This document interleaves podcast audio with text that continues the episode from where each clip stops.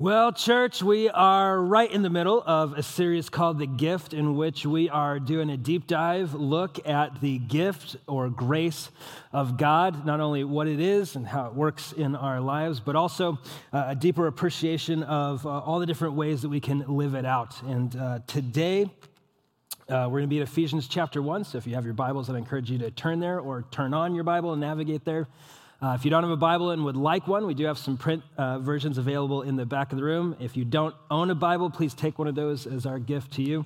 Uh, and for those of you that are online who are watching, uh, you can simply go to Bible.com if you'd like and find Ephesians chapter 1 there. Now, uh, did you guys appreciate the band uh, just a few moments ago and the, the, just the ministry that they do here? So that crew is going to be this Saturday night. I know Amy uh, mentioned the patio concert. Uh, they're going to be doing a production called Behold the Lamb out on the patio.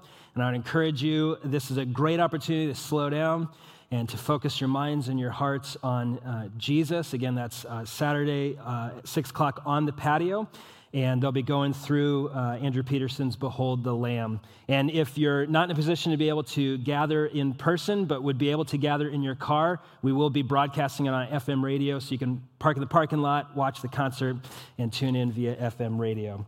Uh, also, want to encourage y'all if you haven't had a chance yet, on your way in, you should have seen tables in the back uh, with ornaments that look like this. This is a very handsome ornament, if you do, uh, if you do not mind my saying so myself.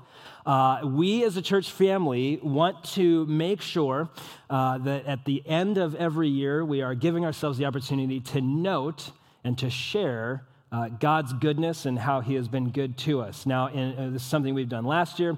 Uh, we're doing it again this year. And so we're asking this question What is one gift that God gave you in 2020 that you are grateful for? Now, I know that there's a lot that's gone on in 2020 that uh, we might not count as a gift from God. And the church grumbled together in solidarity. And yet, it is often in seasons of disappointment, frustration, anger, uh, uh, uh, confusion. It's often in those seasons that God gives to us some of his greatest, most profound gifts. And so I don't know what it looks like. I don't know how big God's working in your life. I know he's been working a lot in my life. And I would encourage you to write that on the ornament and then take your ornament. And again, it can be anonymous, you can put your name on it.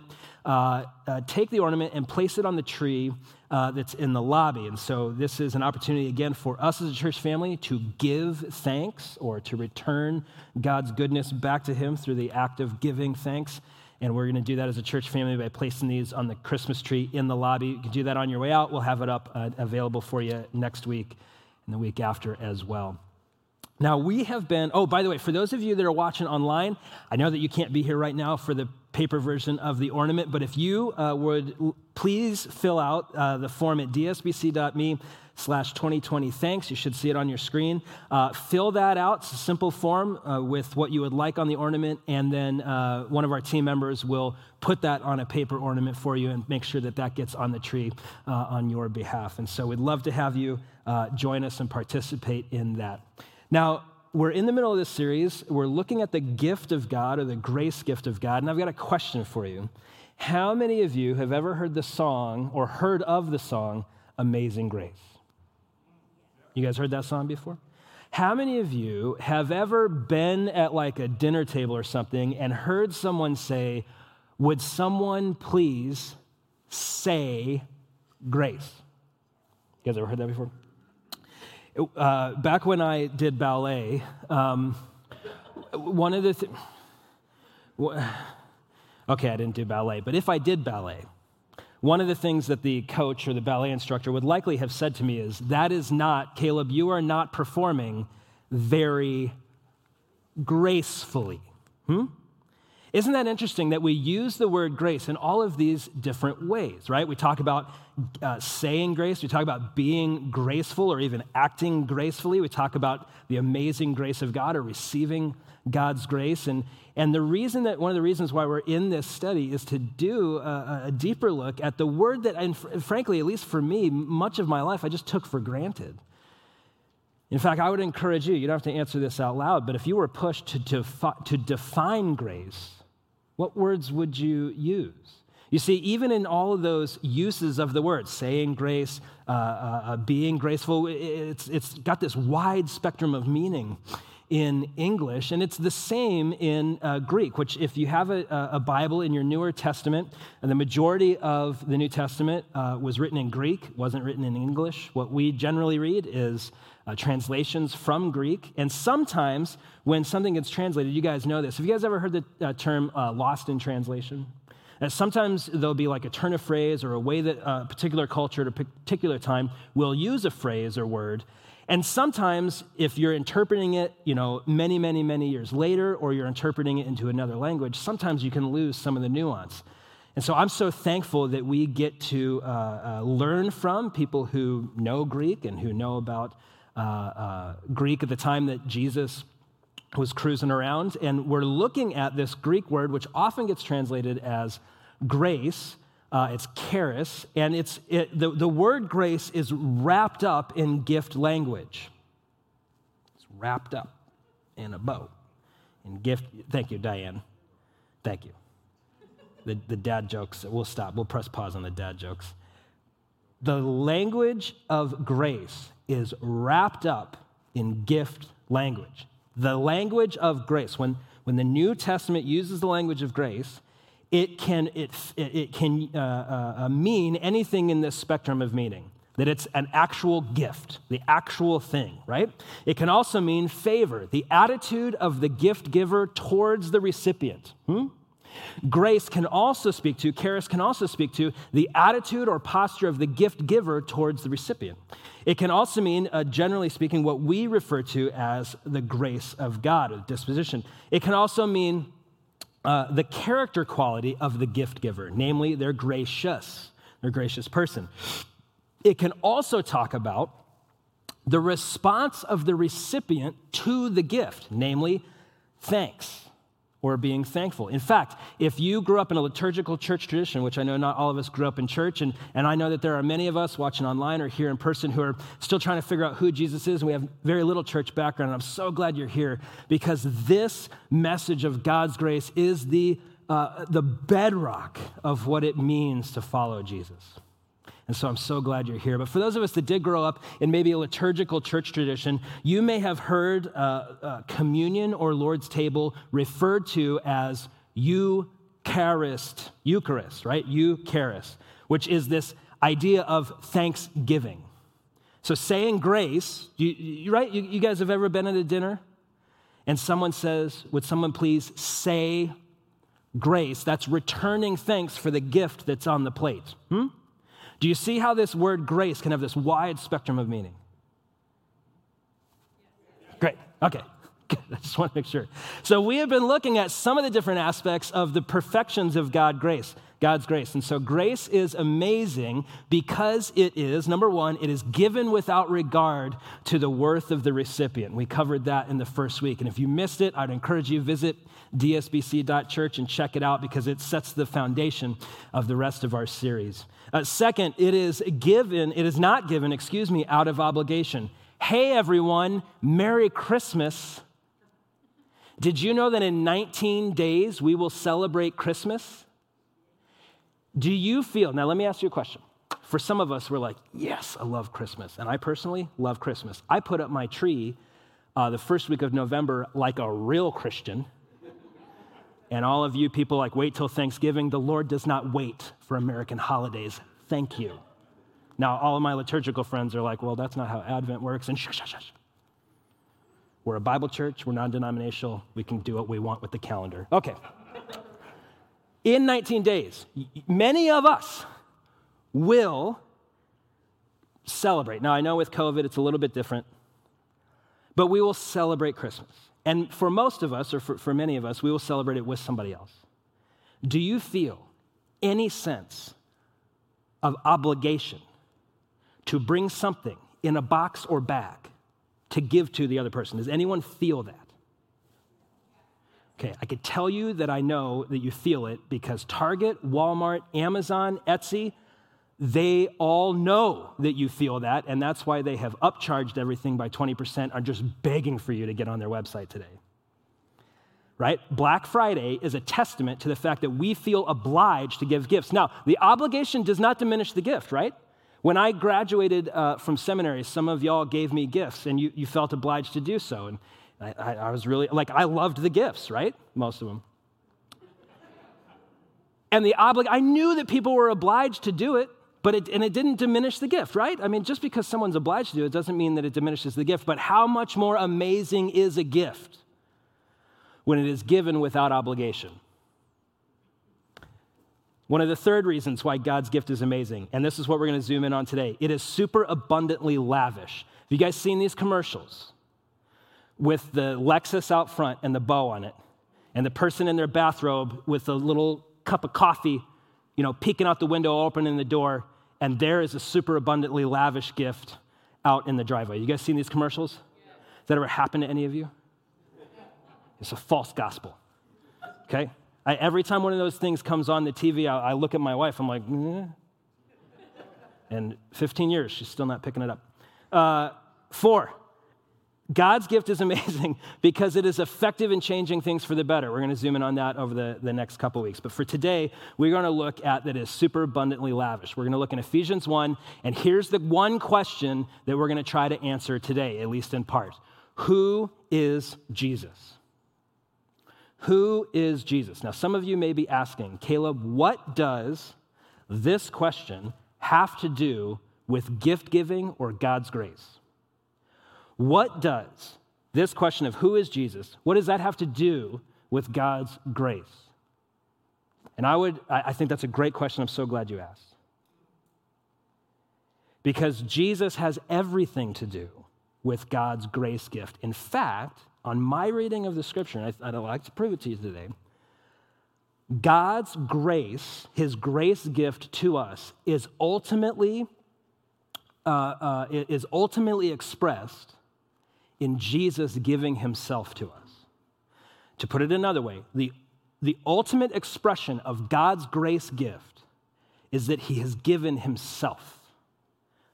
God's grace is the giving of himself to us. The ultimate gift is Jesus, God in the flesh himself. And I'd like to explore this with you uh, by looking at three different uh, aspects of who Jesus is. Jesus is, number one, the Lamb, the life, and the Lord.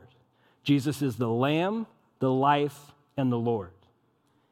Now, if this, if, if what I'm about to share just for these next few moments together, if this is actually true, it has radical implications to your life. If it is not true, then this is all dumb and I'd like to prove it to you. First of all, Jesus is the Lamb. Now, how many of y'all uh, remember high school? Some of us went to high school and we don't remember. It's fine. If you remember high school, do you remember your mascot? Somebody tell me what your mascot was. Come on now. Oh, oh, see, now everyone's chipper and cheer. Uh, what do you got? The Sabercats, the Eagles, Vikings, Highlander, Rocket. Husky, Rocket. I, I can't, what is it? Rattlesnakes, Matadors. Now, what is it? Trojans. PV in the house. Okay. Now, have you ever heard? Now, now, I want you just to see what are what's common amongst those mascots. Are those weak or powerful animals or figures? They're powerful. When you pick a mascot, when you pick an animal or an icon to symbolize your team, don't you want like boss status?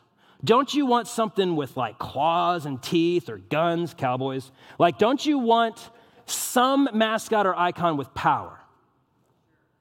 So, if you had to pick an animal mascot for Jesus' team, or to put it another way, if Jesus had to pick an animal mascot for his team, what might he pick? Well, he could pick the Lions, he could pick the Tigers, he could pick the Velociraptors, he could pick a shark riding on a Velociraptor followed by tigers. He could pick whatever he wanted. But I want you to see that the most common animal image of Jesus' team is a furry quadruped.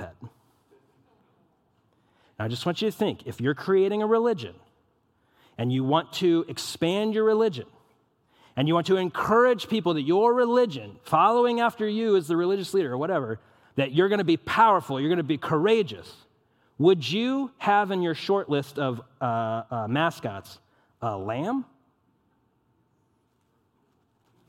N- no.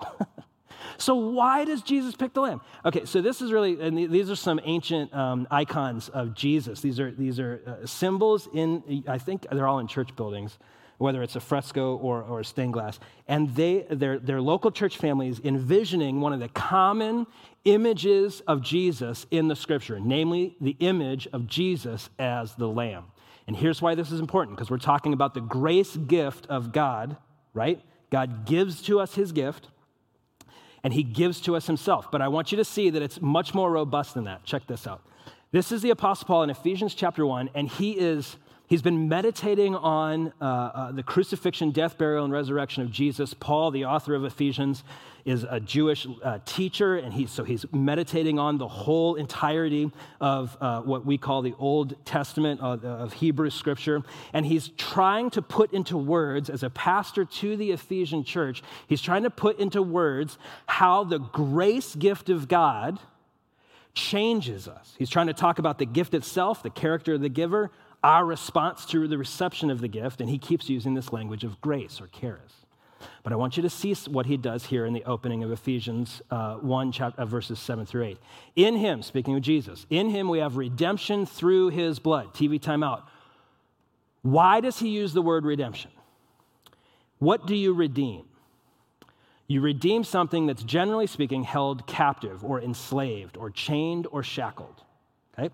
So, this language of redemption is, is that, that God is paying a price to redeem something that's, that's kept, that's held captive, that's imprisoned. So, in Him, in Jesus, we have redemption through His blood. Hold up. Now, for those of you that are newer to Jesus, maybe you're newer to church, you're going to totally uh, uh, resonate with this next point. For those of us that grew up in church, I want, to, I want this to serve as a helpful reminder. Do you know how weird it is that we get together with a bunch of people in a room like this and sing about blood all the time? Right? Like it is weird that we would say things to music. Nothing but the blood. What can wash away my sins? Tide with bleach. No, nothing but the blood. No, blood makes my clothes dirty right? Why are we singing about the blood, right? Oh, uh, sometimes we'll say things like, I'm under the blood. Gross. Right? Isn't that weird? Now, so, so I'm going to say to you, it is weird unless you understand what Paul, the author of Ephesians, understood about blood. Okay? So let's do a quick, uh, a quick summary here.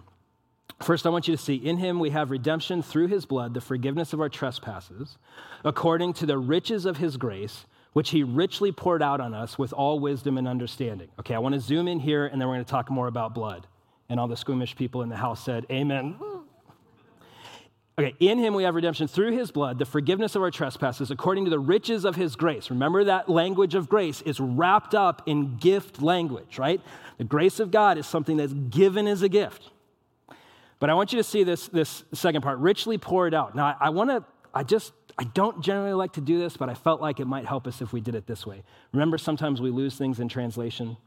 I, I, we're going to go to the Caleb Campbell translation. The riches of his grace that he richly, super abundantly lavished on us. The Apostle Paul is using language that is supposed to make you go, like Keanu Reeves, whoa right? This is, this is not like a $10 gift card to Long John Silver's type gift. This is a super abundantly lavish gift, and it's given out of the super abundant generosity grace of God. God's posture towards us as He's giving to us this gift is of a person who is lavishing someone that he loves with a gift. Do you see it in the text? That he richly poured out, that he super abundantly lavished us with. Now, why are we talking about blood? Uh, I don't know about uh, you, but I know that when I go on my little Amazon or Target registry for gifts, which, by the way, I know many of you are asking for the link for me. I'll get that in the next church email. Thank you very much. I know, right? When you sign up for a, uh, a, a registry, how many of you put pint of blood? Like, how many of you have ever opened a gift? You know, you're unwrapping the gift and you take the little lid off the box and you're like, ah, blood, yay. Right? Like, aside from medical professionals and Alice Cooper's family, I don't think anybody is really uh, looking at the gift and saying, blood. Why is Paul talking about through his blood and correlating it with the gift of God? Great question. Let's see if we can explore this together. Number one, the idea of a blood, of blood, or blood of a lamb is deep within the scriptures. And I'm just gonna do, I'm gonna do a 100 hour lecture in like six minutes. Is that okay? And the church said, Amen. Because sometimes his sermons feel like 100 hour lectures. Okay. That's okay. Number one, you go to the book of Genesis, which is the beginning of the Bible, you'll find that one of the key characters' name is Abraham. And God promised Abraham a son, and through this son was the, the whole world would be blessed. One of Abraham's deepest longing, and he was an elderly man uh, at the time that we pick up his story that I'm about to reference. He finally, uh, God finally gives to him a son. His name is Isaac. And then, and I know that this is weird, and I know that this is hard, and I just want to encourage you if you think this is weird, if you think this is strange, if you think this is, if this is difficult, keep studying, keep looking, and I'd love to talk to you more about it. But this is what God says to Abraham Abraham, take your son, your one and only son, Isaac, and sacrifice him to me. Right? Does that make you feel good? By the way, this is not in most of our, uh, this is not in most of our children's Bibles right? Have you ever noticed that children's Bibles are like this big? Because we skip a ton of stuff when it comes to kids, because a lot of it is really difficult to understand. And so if you're having a hard time understanding, man, welcome to the team. But there it is in black and white. God calls Abraham, take your son, your one and only son Isaac, and sacrifice him. And so Abraham, in faith, takes Isaac and he takes the wood and he takes the fire and he takes the knife and he's walking his son up the mountain. And the whole, the whole uh, account of this in the book of Genesis is so painful. I mean, it's just gut wrenching. And they get up to the mountain, and Isaac, who, who I think was a teenager or a young man at the time, he says this to his father Dad, I see the elements for the sacrifice, but where is the lamb? Where's the animal? Because in their tradition, in their culture, I know this is weird for us moderns, but in their tradition, it was common to do animal sacrifice to appease the gods. And so Isaac sees this and he's like, okay, you know, animal sacrifice, where's the animal? And, there's, and, and Abraham says this God will, for himself, provide the lamb. This is back in Genesis. In the next book over, book of Exodus, you find God, uh, the descendants of Abraham now in captivity and they are enslaved in need of redemption. Right? What do you redeem? You pay the price to redeem someone who's held captive or something that's kept from you, right? They're in need of redemption. Here's this whole people group, Israel, under the evil empire of Pharaoh in Egypt. And they're held captive, they're held slaves. And God promises to redeem his people. And this is how he does it. He sends a messenger named Moses to Pharaoh who says, Let my people get out of here. Pharaoh refuses. And so God sends 10 plagues. Again, this is difficult. Again, we have some ethical questions about all this. Welcome to the wrestling match of faith in Jesus. The last of the plagues is the death of the firstborn son. And this is what is said to all the people in the land that the destroyer is going to come through and kill the firstborn son of every home. Is that devastating?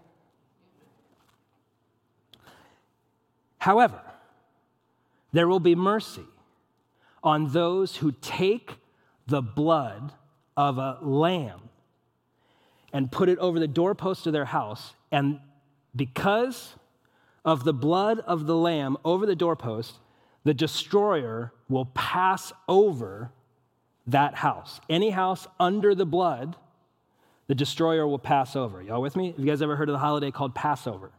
It's celebrating this event that we see recorded in Exodus. And so the lamb gives its life for the firstborn, for the son. Do you see the exchange? Now, this, and I don't know for many of us that's really hard to understand, but we don't want to fall into chronological snobbery and think just because it upsets our sensibilities that it is therefore wrong or uh, inherently something that we can't look at. And so you see in that Passover event the animal dying in the place of the human. Do you see it? That idea runs all throughout our Older Testament, the Hebrew Scriptures. This expectation that one day there will be a lamb, a final lamb, an ultimate lamb. And then in the Gospel of John, John the Baptist sees Jesus. Y'all ever heard of Jesus? Okay, good. Sees Jesus. And he doesn't say, There's the life of the world. He doesn't say, There is the Lord of the universe. He puts eyes on Jesus, and this is what he said Behold, the Lamb of God who takes away the sins of the world. This idea of the Jesus gift being himself starts in Genesis and finds its climactic moment in the Gospels and then is celebrated and reiterated all throughout the New Testament. And in fact, if you turn to the last book of your Bible, the book of um, hesitation, the book of, um, it's the thing where you were, rev, what is it? Revelation, that's right. Okay. In the book of Revelation, the last book of your Bible, do you know what Jesus is most frequently referred to as? Do you think it's king, Lord, or lamb? Good guess. It's lamb. Jesus is referred to in his celebrated, exalted state as the lamb. In fact, the union of all of everyone who has turned from their own sin, turned from evil, who've repented and believed the gospel, they've turned to Jesus. Jesus says yes to. He gives to them himself. And the final climactic moment of everyone who's turned from their sin and turned to Jesus, it's called the church. Don't think local church building, just think church family, the family of God. Everyone who's a part of the family of God who's turned from their sins and turned to Jesus, who, by the way, everyone who does that, you know what Jesus says to them? Yes. Everyone who wants Jesus gets Jesus. Okay, so the climactic moment of the union of Jesus' family, the church, the sons and daughters of God, and Jesus himself in the eternal state is called the marriage supper of the lamb. Why is it that Jesus chose this lamb image? Because he, he I, I believe that all through, like God has been designing it since before the foundations of the earth. That one of the things that he needed to communicate to us was how power actually works in the kingdom of God. And we don't follow a tiger, we follow a lamb. Jesus establishes his kingdom, his rule and reign, his dominion, not by killing everybody he doesn't like but by allowing his own broken creation to kill him and giving his life as a lamb. So Jesus is the lamb. He's also the life. We'll make this point really quick. Verse uh, uh, 20 through 23. He exercised his power in Christ by raising him from the dead and seating him at his right hand in the heavens. Okay, let's zoom in on this just really briefly. If this didn't happen and Jesus didn't rise from the dead, this is stupid. I want to tell you that the reason, I'll just be personal with you for a minute. The reason that I follow Jesus is not because he was good teacher, is not because I have some sort of religious devotion to my parents' faith, the re- or because I need a job. I wouldn't, probably wouldn't take this one, actually, if it weren't for what I'm about to say. In fact, I know that's a fact.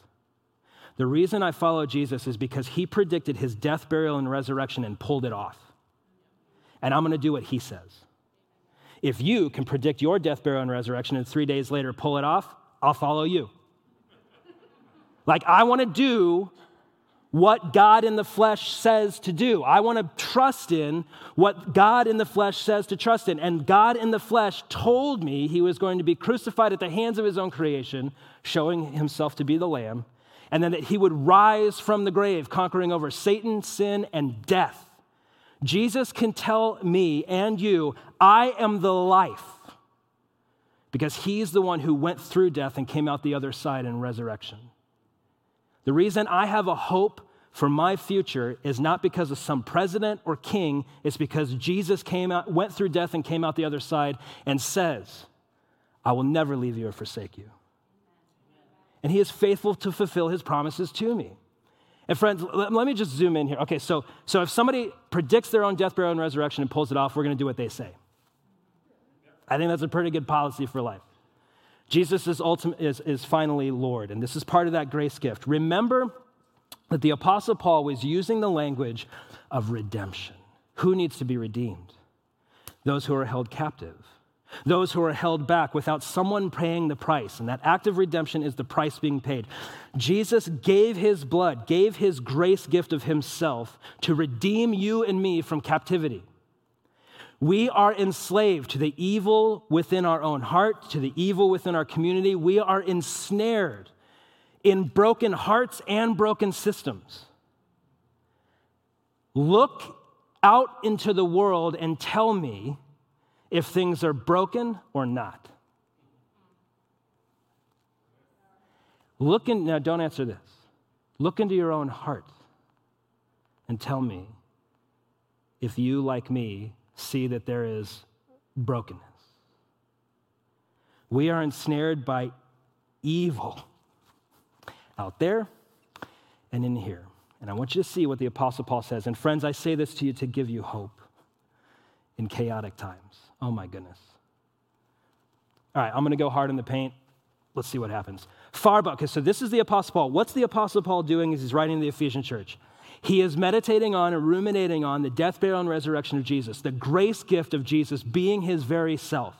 He's meditating on and ruminating on this idea that Jesus is the Lamb and the life and the Lord.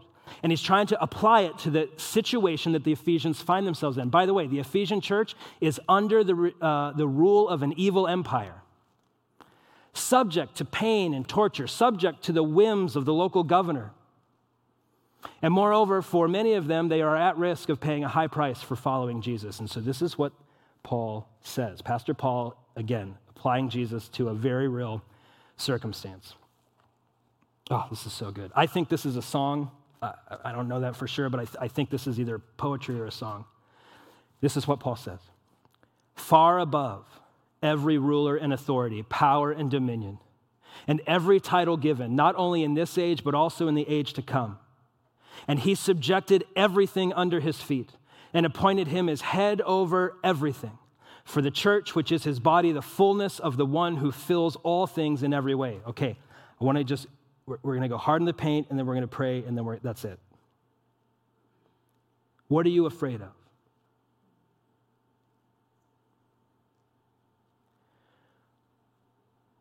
What is the thing that you tell God He's not allowed to let happen in your life?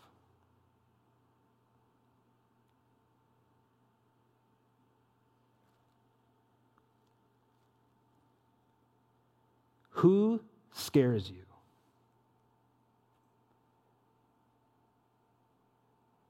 What scenario scares you? What power force causes you to tremble? We are currently living in a moment in which there is a global pandemic, a, the, most, uh, uh, the most highly contested election that, that I've known. Of. Fear mongering is at an all time high.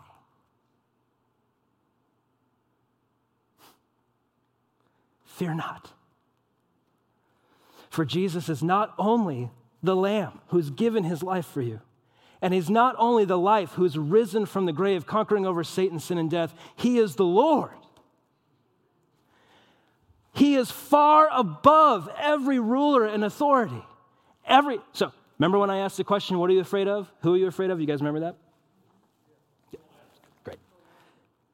It was so long ago, I know. We got to take our ginkgo biloba. What are, whatever name or whatever scenario you put in there, I want you to see that it's encapsulated in this next phrase. Far above every ruler, authority, power, dominion, every title given, not only in this age, but also the age to come. He has subjected what under his feet? Y'all tell me. Okay, so there is not one square inch over which Jesus the Christ, the Son of the living God, the risen Savior, Lord, the Lamb who's given his life, there is not one square inch of this cosmos that he does not look at and say, That's mine. Fear not. Whatever it is that we are afraid of, that thing or scenario or person fits squarely in the category of everything. And you know what it is for Jesus? It's a footstool. He is far above all that you and I could ever imagine. How much more amazing then is it that this Lord of the cosmos has become the Lamb for you? This king over all of creation took on the form of a servant because he loves you so much.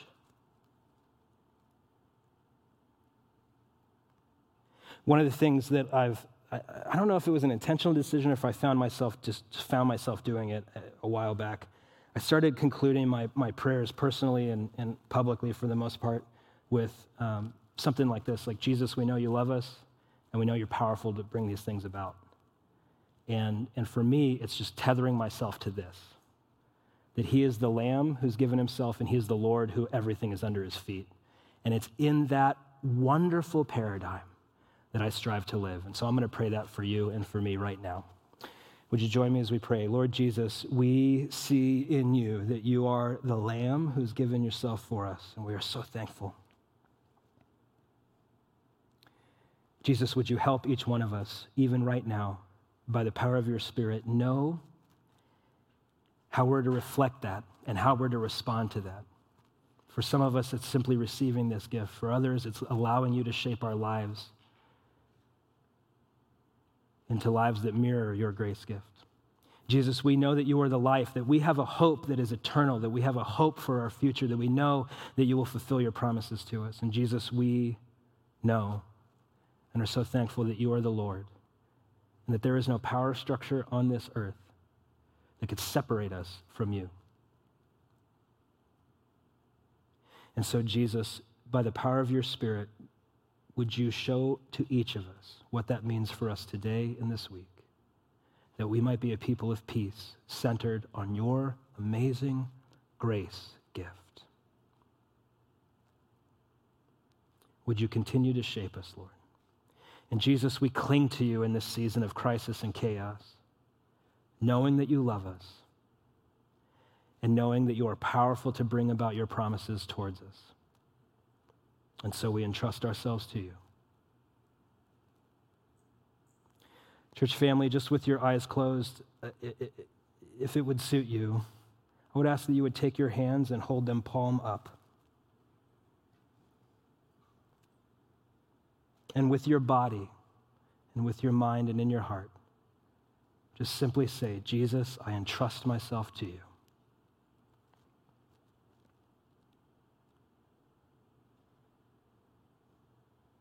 Jesus, we entrust ourselves to you, knowing that you are the Lamb, the life, and our Lord.